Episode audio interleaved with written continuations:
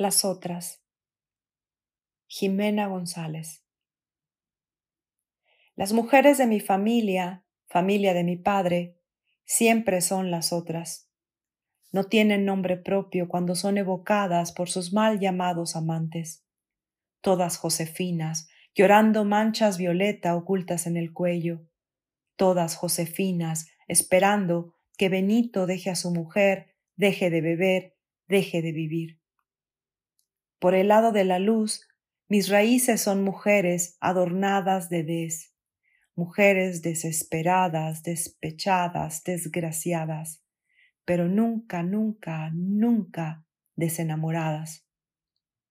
Escribo para sanarme, para sanarlas, para ser algo más que víctimas, alguien más que algo, mucho más que otras, para desarraigar la competencia con la que nos adoctrinaron, Escribo para aprender que amamos mucho y a muchos y no es motivo de vergüenza, que deseamos a muchos, los deseamos mucho, y eso nunca, nunca debe doler.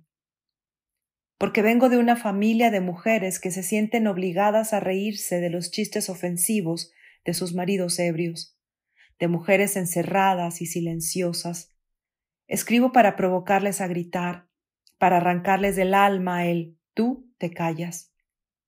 Escribo por mi abuela Josefina para que reencarne en bailarina, por mi tía para que no vuelva a llorar, para que no le duelan los huesos, para que mi abuela, María, deje a mi abuelo muchas veces más y tenga novios, muchos, muchas veces más, que siga escribiendo poesía y ya no tenga miedo de mostrar sus pechos. Grito por las rodillas sangrantes de mi bisabuela Emilia, haciendo mandas a la Virgen para que reencarne en el mar de Guerrero y tire los altares de un tsunami.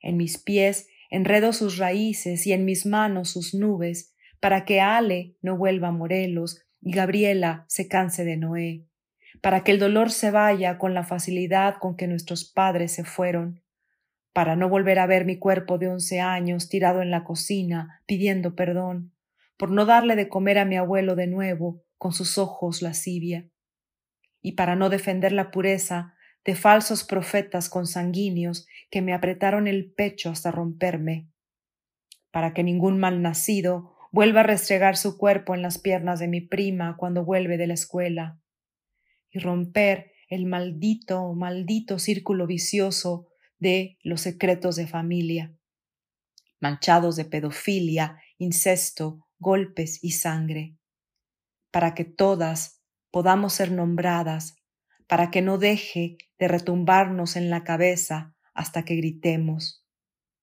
Alzo la voz para no negarnos, porque tenemos nombre y no dejaremos que lo olviden.